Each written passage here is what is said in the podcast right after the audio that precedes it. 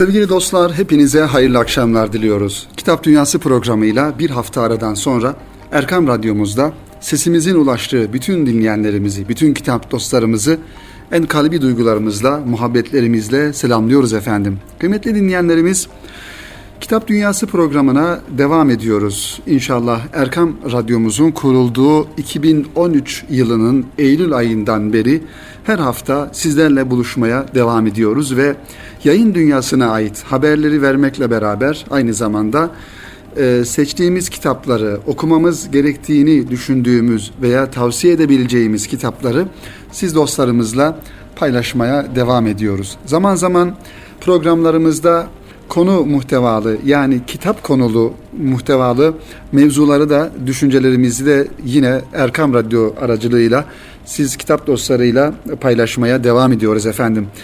Kıymetli dinleyenlerimiz bu haftada sizin için hazırlamış olduğumuz birkaç kitabımız var. İnşallah dilimizin döndüğü kadar bu kitapları sizlere ulaştırmaya çalışalım. Evvela bir kitaptan ziyade bir dergiden bahsetmek istiyorum önemine binaen. Zira e, Üstad Cemil Meriç'in ifadesiyle dergiler hür tefekkürün kalesidir diye ifade ediyor dergilerin ehemmiyetini ve kıymetini Cemil Meriç. Onun için dergiler toplumun e, rengini oluşturan, topluma fikri anlamda bir ruh katan ve bir manada düşünce dünyamızı dinamik tutan unsurlardır. Kitaplar biraz daha uzun vadede kalıcı ve kütüphanelerimizi süsleyen ancak dergiler günlük, haftalık veya aylık düşünce dünyamızı imar eden, dinamik tutan ve e, düşüncelerimizi bir manada yönlendiren muhtevalara sahip olduklarından dolayı bu programımızın bu dakikalarında da sizlere tasavvuf muhtevalı bir dergi. Keşkül dergisi uzun yıllardan beri çıkan ve 46. sayısı ile karşımızda olan bir dergi. Sufi kitaptan çıkıyor malumunuz Keşkül dergisi. O yayın evi bu dergiyi idare ediyor ve yayınlıyor. Üç ayda bir yayınlanan dergi bu sayısında Harem, e, Kudüs ve Mukaddesat başlığını taşımış e, derginin kapağına kıymetli dinleyenlerimiz. O yüzden Kudüs'ü gündemimizden hiçbir zaman çıkarmamamız gerektiğini zaten ifade etmek lazım. Zaman zaman Kudüs'ün bizim için, Müslümanlar için, ümmeti Muhammed için neler ifade ettiğini hatırlatması bakımından dergilerin böyle bir güzelliği, böyle bir yönü de var. İşte Keşkül dergisi aslında Keşkül biliyorsunuz daha çok tasavvuf e, kavramlar içerisinde ifade edilen eskiden dervişlerin boyunlarına astıkları ve insanların dervişlerin kazancı ya da daha çok zahidane bir hayat yaşadıklarından dolayı insanların kendilerine yardım edebilecekleri ettikleri zaman işte o yardımı koydukları kabın ismi e, ve boyunlarına astıkları şöyle bir demir tabakadan ya da tas şeklinde bir şey olan boyunlarına astıkları keşkül buradan geliyor. E, tabii şimdi kavramların anlamı değişti, e, farklılaştı. Keşkül denilince insanların aklına keşkül tatlısı geliyor. İşte aslında keş, keşkülün e, temelinde e, bir tasavvufi durum söz konusu. Fakat bu sayıda biraz daha e, ümmeti Muhammed'i ilgilendiren harem, Kudüs ve mukaddesat başlığıyla huzurlarımıza çıkmış Keşkül dergisi. Kudüs'ün şehadetine mazhar olabilmek ümidiyle diyor. 46. sayısını ümmeti Muhammed'in haremi olan Kudüs'e ayırdı Keşkül dergisi. Kudüs, kutsiyet, Allah Teala'nın El Kuddus esması, Kudüslü sufiler, minberin ruhu, Kudüs Fatihi Selahaddin Eyyubi, gerçeklerin hakikate temas ettiği hattı hudut, mukaddesat yani Müslümanların ahvali, Kudüs'ün hali, Kudüs vakıfları, Kudüs'te bir vakıf zaviye Ebu Medyen El Gavs zaviyesi, Osmanlı idaresinde Kudüs, Kudüs surresi, klasik edebiyatımızda Kudüs ve Kudüs konulu fezailnameler, Mescid-i Aksa ve Kubbetüs Sahra kitabeleri derginin bu sayısındaki konu başlıklarından bazıları sevgili dinleyenler. Kıymetli yazarların pek çok sanat eseriyle zinetlendirildiği Keşkül dergisinin 46. sayısı ifade ettiğimiz gibi harem, Kudüs ve mukaddesat başlıkları üzerinden okuyucusunu Kudüs'e agah eğiliyor kıymetli dinleyenlerimiz. Efendim Kudüs mevzusu açılmışken ki açıl Kudüs mevzusu aslında hiçbir zaman kapanmıyor da gönlümüzde. Programımız itibariyle ifade ediyorken gerçekten İslam dünyasının, Müslümanların en acı ve en dramatik bölgelerinden, noktalarından bir tanesi. Ümmet adına izzetimizi, bizim maalesef gururumuzu, onurumuzu incitici bir durum söz konusu orada. Fakat artık öyle bir duruma geldik ki sevgili dostlar, ülkemize saldırılar, her türlü saldırılar maalesef haddini aştı. E, gerek fiili taarruzlar, gerek darbeler aracılığıyla taarruzlar, gerek siyasi anlamda kuşatmalar ve son olarak da geçtiğimiz e, bu geçtiğimiz haftalarda yaşadığımız ve içinde bulunduğumuz bu zamanda ekonomik saldırıların muhatabı oluyoruz maalesef. E, bir yazar çok güzel ifade etmiş bu bunlar e, ülkemizin doğum sancıları, yeni bir Türkiye'nin, yeni bir İslam alemi içerisinde İslam alemine liderlik yapacak, İslam alemine öncülük yapacak bir ülkenin küllerinden yeniden doğuşu ve bu doğumun sancıları olarak ifade ediyor. Gerçekten e, bu düşünceye bizler de katılıyoruz ama e, öte yandan Kudüs ve benzeri bizim için çok kıymetli olan, bizim için kutsal olan bu bölgelerin de inşallah bu e, şahlanış neticesinde tekrar eski özgürlüğüne, eski haline kavuşmasını da Rabbimizden temenni ve niyaz ediyoruz kıymetli dinleyenlerimiz. Onun için Kudüs mevzusu hiçbir zaman bir Müslümanın gönül dünyasında kapanmayan, kapanmaması gereken bir mevzu olması gerekir. Bizim e, bir tarafımız, kalbimizin bir tarafı sürekli Kudüs'le atması lazım. Mescid-i Aksa ile atması lazım. Oralarla dertlenmesi lazım ki bu sadece Kudüs'te sınırlı olmamalı. Bütün dünya Müslümanlarının dertleriyle aynı zamanda e, hemhal olmamız gerekiyor kıymetli dinleyenlerimiz. Bu manada da Keşkül dergisini ayrıca e, tebrik ediyoruz. Çünkü bu konuyu tekrar bizim gündemimize getirdi ve bizim bizim e, Kudüs yaramızı, Kudüs derdimizi tekrar gözler önüne serdi. İnşallah kıymetli dinleyenlerimiz Kudüs'ün şu anki halini tabi görmek ve Kudüs'le hemhal olmak için de mutlaka bir yolunu bulup Kudüs'e, Filistin'e, Filistin'in başkenti olan Kudüs'e, Mescid-i Aksa'ya gitmek lazım ve oradaki Müslümanların ümmetin halini, pürmelalini görmek gerekiyor. Kitaplardan okumakla bir noktaya kadar pratik bilgiler elde edebiliriz. Ancak işin aynı el yakin ve hak el yakin olarak görmek için de oralara gitmek gerekiyor. Oralarda bulunmak gerekiyor. Oradaki Müslümanların elini tutmak gerekiyor. Onlarla aynı safta, aynı secdeye varmak gerekiyor. Aynı kıbleye yönelmek gerekiyor. Onlara sarılmak ve onlara onlarla dertleşmek gerekiyor kıymetli dostlar. İşte okumalarımız ve Kudüs'e olan merakımız sadece kitapların sayfalarında kalmaktan ziyade bir fiili duruma geçmeli.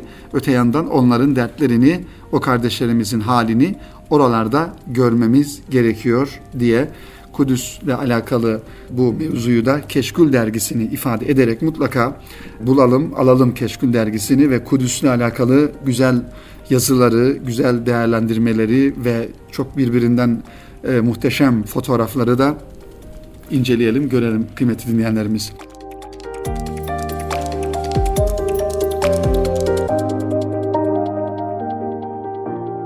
Evet efendim bu dergiyi sizlere aktardıktan sonra şimdi ikinci bir kitabımıza geçiyoruz. İkinci kitabımız çocuklar için, evlatlarımız için hazırlanmış güzel bir kitaptan oluşuyor. Aslında bir emeğin ürünü, bir çalışmanın ürünü. Dünyanın öbür ucunda ne var ismini taşıyor kitabımız. Ve bunu, bu kitabı iki tane arkadaş kaleme almış ve başka bir arkadaş da bir yazar da, bir çizer de daha doğrusu e, kitabın muhtevasındaki çizgileri çizmiş. Evliya Çelebi'yi Osmanlı topraklarının dışına çıkaran neydi diye bu soruyla başlıyoruz kitabı tanıtmaya kıymetli dinleyenlerimiz. Ferdinand Magellan Büyük Okyanus'u neden araştırdı? Peki Christoph Kolomb Hindistan'da ne arıyordu da kendini Amerika kıtasında buldu? Yeni bir kıta keşfettiğinden habersiz olarak. Yolda olmak, gezmek, keşfetmek hep bulmak için mi yoksa arama halinin devam etmesi mi bizi uzak diyarlara çeken?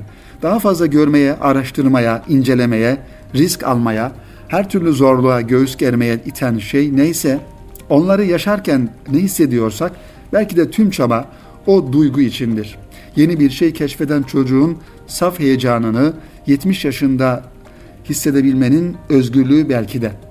O heyecan sahibi iki gezgin kitabımızın yazarlarından. Yazar Zeynep Sevde ve Kerimcan Akduman. Demişler ki madem geziyoruz neden anlatmayalım diye düşünmüşler ve Büşra Çakmak'ın da çizimleriyle Dünyanın Öbür Ucunda Ne Var isimli bir güzel çalışma ortaya çıkmış. Efendim Kerimcan Akduman çocukluğunda 80 günde devri alemi okuyup çocukluk hayali olan 360 isimli seyahatiyle dünyayı dolaşmış. Bir isim aynı zamanda. Ve son olarak Jules Verne'nin Dünyanın Ucundaki Fener kitabının kapağındaki fenere ulaşmasıyla çocukken kendine verdiği sözü tutmuş. Öte yandan Zeynep Sevde ise yazdığı çocuk kitaplarıyla tanınıyor ama o da yazmak dışında 8 yaşında okuduğu Narnia günlüklerinden etkilenerek gezmeye ve keşfetmeye devam ediyor. Çocukken taş devri izleyip çizer olmaya karar veren Büşra Çakmak ise resimleriyle Akduman ve Zeynep Sevde'nin hayallerine hayat vermiş bir manada.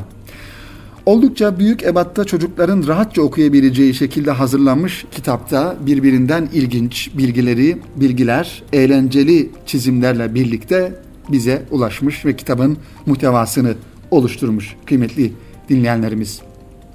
Evet, peki kitapta neler var? Ona bakalım. Kitap klasik bir gezi kitabı ya da ülkeler hakkında bilgi veren bir eser değil. Dünyanın çeşitli ülkelerindeki en ilginç yerler bulunmuş ve daha önce birçoğumuzun duymadıkları özellikleri kısa kısa bilgilerle sade bir dille anlatılmış. Kitap Afrika kıtasında bulunan Fas'taki masalcıların meydanı olarak tabir edilen Cema el Fenda'dan başlayıp Antarktika'da dünyanın sonundaki Postane Port Locore'ya kadar ve Güney Amerika'daki muhteşem Amazon ormanlarından Avrupa'daki hiç öcü olmayan ülke İzlanda'ya dünyanın dört bir yanında sizleri eğlenceli bir geziye çıkmaya, çıkarmaya davet ediyor kıymetli dinleyenlerimiz.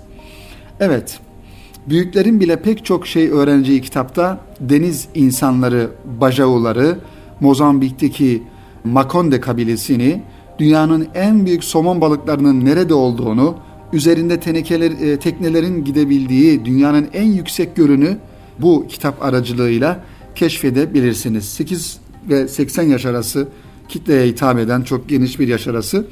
E, dünyanın öbür ucunda ne var? Çocuklarla birlikte büyüklerin de sıkılmadan okuyabilecekleri bir kitap. Kıymetli dinleyenlerimiz bu kitabı da sizlere aktarmış olduk. Dünyanın öbür ucunda ne var isimli kitap. Evet bir kitapla bir manada devri alem yapabilirsiniz, yapılabilir kıymetli dinleyenlerimiz.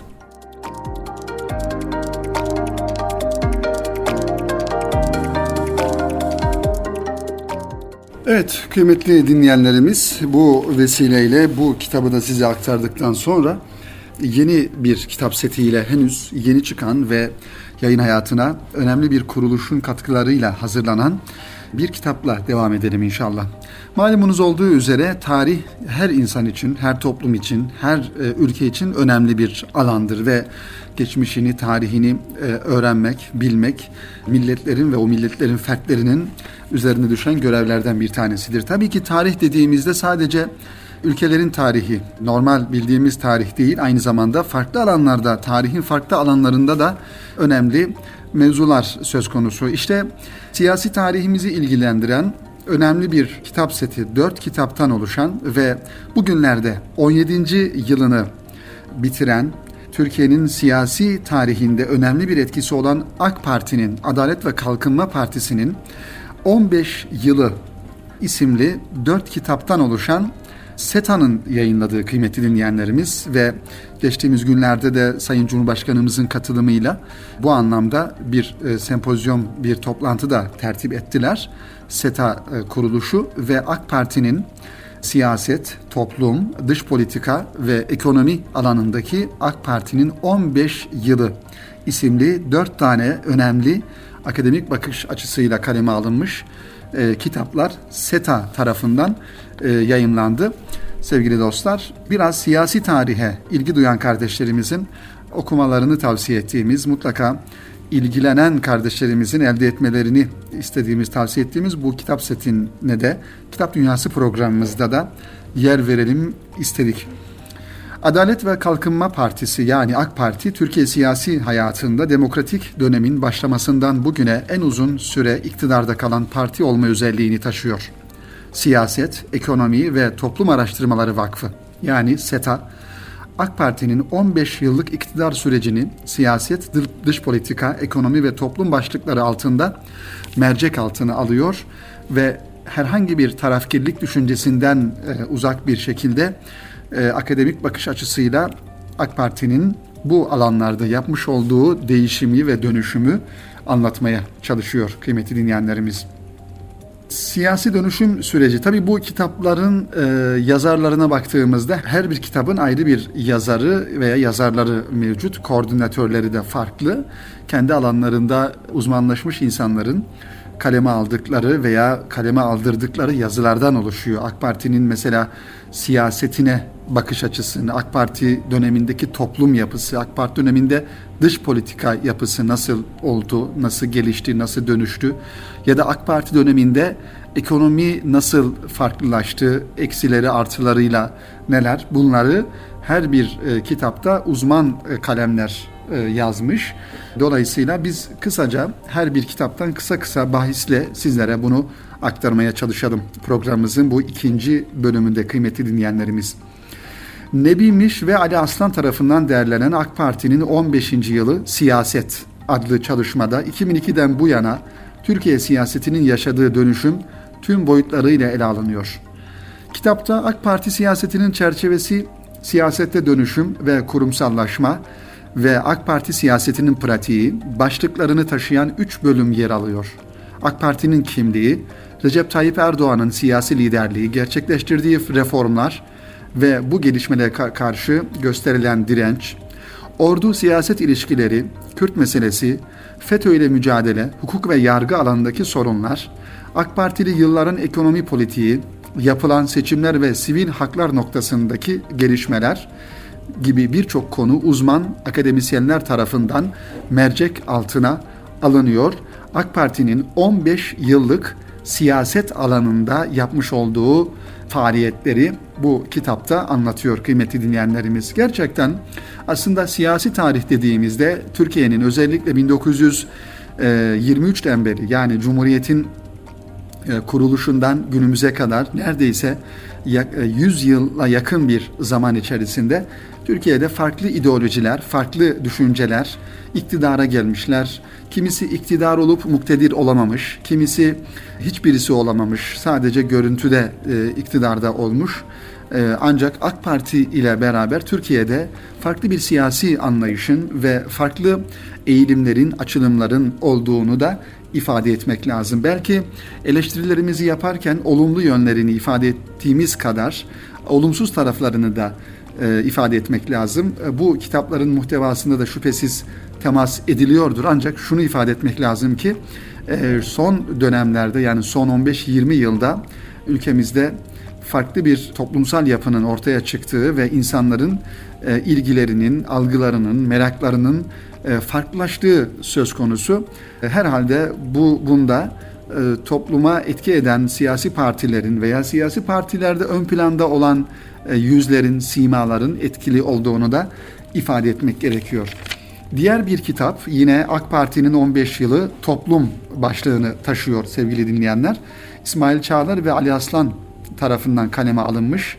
Bu kitapta partinin 15 yıllık iktidarı boyunca toplumsal alanda uygulamaya koyduğu politikaların genel bir değerlendirmesi yapılıyor. Kitapta medya ve siyaset, din ve devlet ilişkileri, eğitim ve göç politikaları, toplumsal güç merkezlerinin yeniden inşası gibi konular yer alıyor. Evet, çoğulculaşma ve kültürel iktidar başlığını taşıyan birinci bölümde kaleme alınan yazılar medya konusuna yoğunlaşıyor. Fahrettin Altun ve İsmail Çağlar, Türkiye'de basın özgürlüğü meselesine sadece siyaset medya arasındaki güç ilişkisi perspektifinden e, bakmanın yanıltıcı olduğuna vurgu yapıyorlar.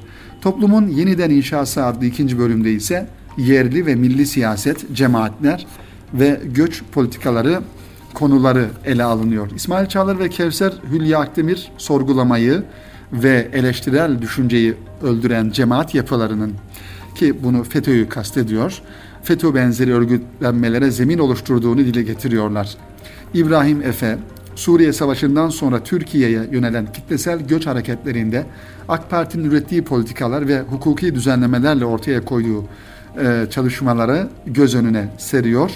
Bu ikinci kitapta yani AK Parti'nin 15 yılı Toplum isimli kitabında da bu yazarlarımız bu konuları AK Parti'nin topluma dönük yapmış olduğu e, çalışmaları ve e, AK Parti döneminde değişen toplum yapısını bu manada ele almış e, oluyorlar. Tabii ifade ettiğimiz üzere değerlendirmelerimizi yaparken eleştirel noktadan bakmak gerekiyor belli noktalarda. Sadece e, ama yapıcı eleştiriler olması gerekiyor. E, muhtevasında hakaret içeren ya da küçük düşürücü eleştiriler değil ya da meseleleri e, hadisenin dışından değerlendirmeler değil, meseleyi hadiselerin içerisinden yan yana durarak değerlendirip e, çözüm önerileri sunmak gerekiyor. Bu kitapları sizlere aktarırken kıymetli dinleyenlerimiz mesela AK Parti döneminde toplum içerisinde yani toplumun değişimine baktığımızda hakikaten olumsuz taraflarını da söylemek gerekiyor. Bunun başında ahlaki yönden çok farklı noktalara geldiğimizi, onun dışında insanların e, imkana kavuşmaları neticesinde bencilleşmeleri, e, kendilerini daha fazla düşünmeleri ve gergin bir toplum haline gelmemiz bunları da göz önünde bulundurmak gerekiyor.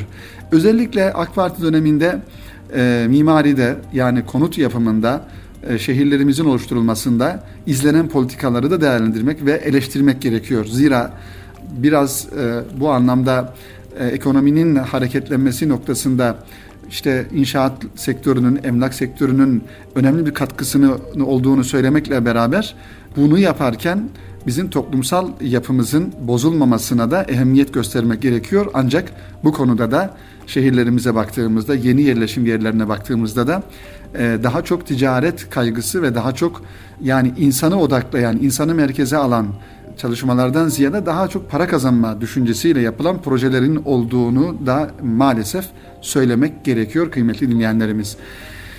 Efendim SETA'nın hazırlamış olduğu bu kitabın, kitap serisinin üçüncüsüne baktığımızda AK Parti'nin 15 yılı dış politika kitabı üçüncüsü. Kemal İnat, Ali Aslan ve Burhanettin Duran hazırlamış bu kitabı. Diğer çalışmalar 3 bölümden oluşurken bu çalışma 5 bölümden oluşuyor. AK Parti dönemi dış politikasını ülkeler, bölgeler ve seçilmiş konular etrafında inceleniyor. Kitaptaki bölümler AK Parti'nin dış politikasını, perspektifini ve uygulamalarını genel bir çerçevede resmediyor. 2013 yılında Gezi Parkı şiddet eylemlerinin başlayıp 17-25 Aralık ve 15 Temmuz darbe girişimine uzanan iç politikadaki türbülansın etkisiyle ki buna son geçtiğimiz haftalarda yani 10 Ağustos, 8-9 Ağustos ekonomik saldırıyı da eklemek lazım. E, bu türbülansın etkisiyle dış politikada yaşanan daralmayı AK Parti'nin yönetimin nasıl daha aktif bir politikaya yöneldiği ele alınıyor. 15 Temmuz darbe girişimi sonrası yapılan büyük sınır ötesi Fırat Kalkanı harekatı sonrası bölgesel güç olduğunu kanıtlama süreci Arap isyanlarının Orta Doğu'yu sürüklediği istikrarsızlık sonucu Türkiye'nin özellikle batılı ülkelerde rahatsızlık uyandıran çok boyutlu dış politika yöntemi gibi konular mercek altına alınıyor. Hakikaten bu konuda da şunu söylemek gerekiyor kıymetli dinleyenlerimiz. Dış politika noktasında Türkiye'nin ülkemizin imajını uluslararası alanda belli bir seviyeye çıkaran ve belli bir seviyede tutan politikalar olması e, kayda değer ve önemli ve Türkiye'nin başkaları tarafından yönlendirilen bir ülke değil, yön veren, istikamet veren ve rol alan bir ülke konumunda olmuş olması da dış politikadaki başarının bir göstergesi olduğunu ifade etmek lazım. Son olarak kıymetli dinleyenlerimiz bu kitap serisinin sonuncusu yine AK Parti'nin 15 yılı ekonomi başlığını taşıyor. Nurullah Gür, Sadık Ünay ve Şerif Dilek'in hazırlamış olduğu bu kitap AK Parti döneminde Türkiye ekonomisinin yaşamış olduğu dönüşümü analiz ediyor. 2001 yılında yaşanan büyük ekonomik krizin ardından 2002 yılında iktidara gelen AK Parti'nin krizi bertaraf etme yöntemleri 2002-2008 yıllarındaki ekonomik büyümenin ardındaki etkin politikaları, küresel ekonomideki ağırlığın arttırması e, gibi konular bu kitabın e, muhtevasını oluşturan konulardan. AK Parti'nin 15 yılını ışık tutan bu çalışma Türkiye'nin yakın tarihini tüm boyutlarıyla ele alması bakımından anlam ifade ediyor. Siyaset, ekonomi, toplum ve dış politikaya ek olarak bir de 15 yıllık iktidarın kültür çalışmalarının olmayışı e, bu set içerisinde eksiklik olarak göze çarpıyor. Evet, kültür çalışmaları yani AK Parti'nin aslında bir eksik olan noktada var. SETA'nın çalışması içerisinde belki bu kitabı e, 4 kitaptan değil de 6 kitaptan oluşturmak gerekiyordu. Kıymetli dinleyenlerimiz o kitapların bir tanesi de AK Parti'nin 15 yılı içerisinde kültüre yapmış olduğu yatırımlar ve kültürel alanda yaptığı çalışmalar nelerdir? Bunları göz önüne koymak lazım veya yapamadıkları nelerdir?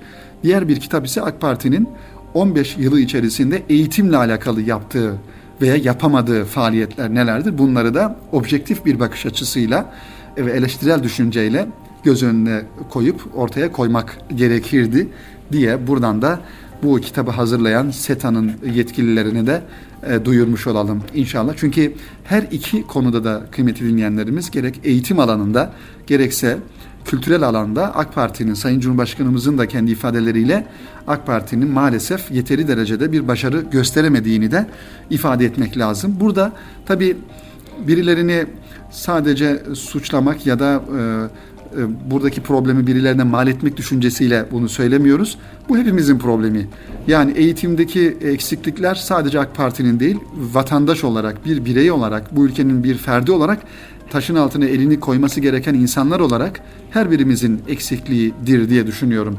Bu anlamda bir ötekileştirici ya da karşı e, rakip oluşturucu düşüncelerden uzak biz ne yapabiliriz, ben ne yapabilirim, kurumlar olarak, fert olarak, okul olarak, okuldaki öğretmen olarak veya bir herhangi bir STK'nın STK'nın sorumlusu olarak ya da herhangi bir vatandaş olarak ben neler yapabilirim kaygısından, düşüncesinde hareket etmek gerektiğini düşünüyorum.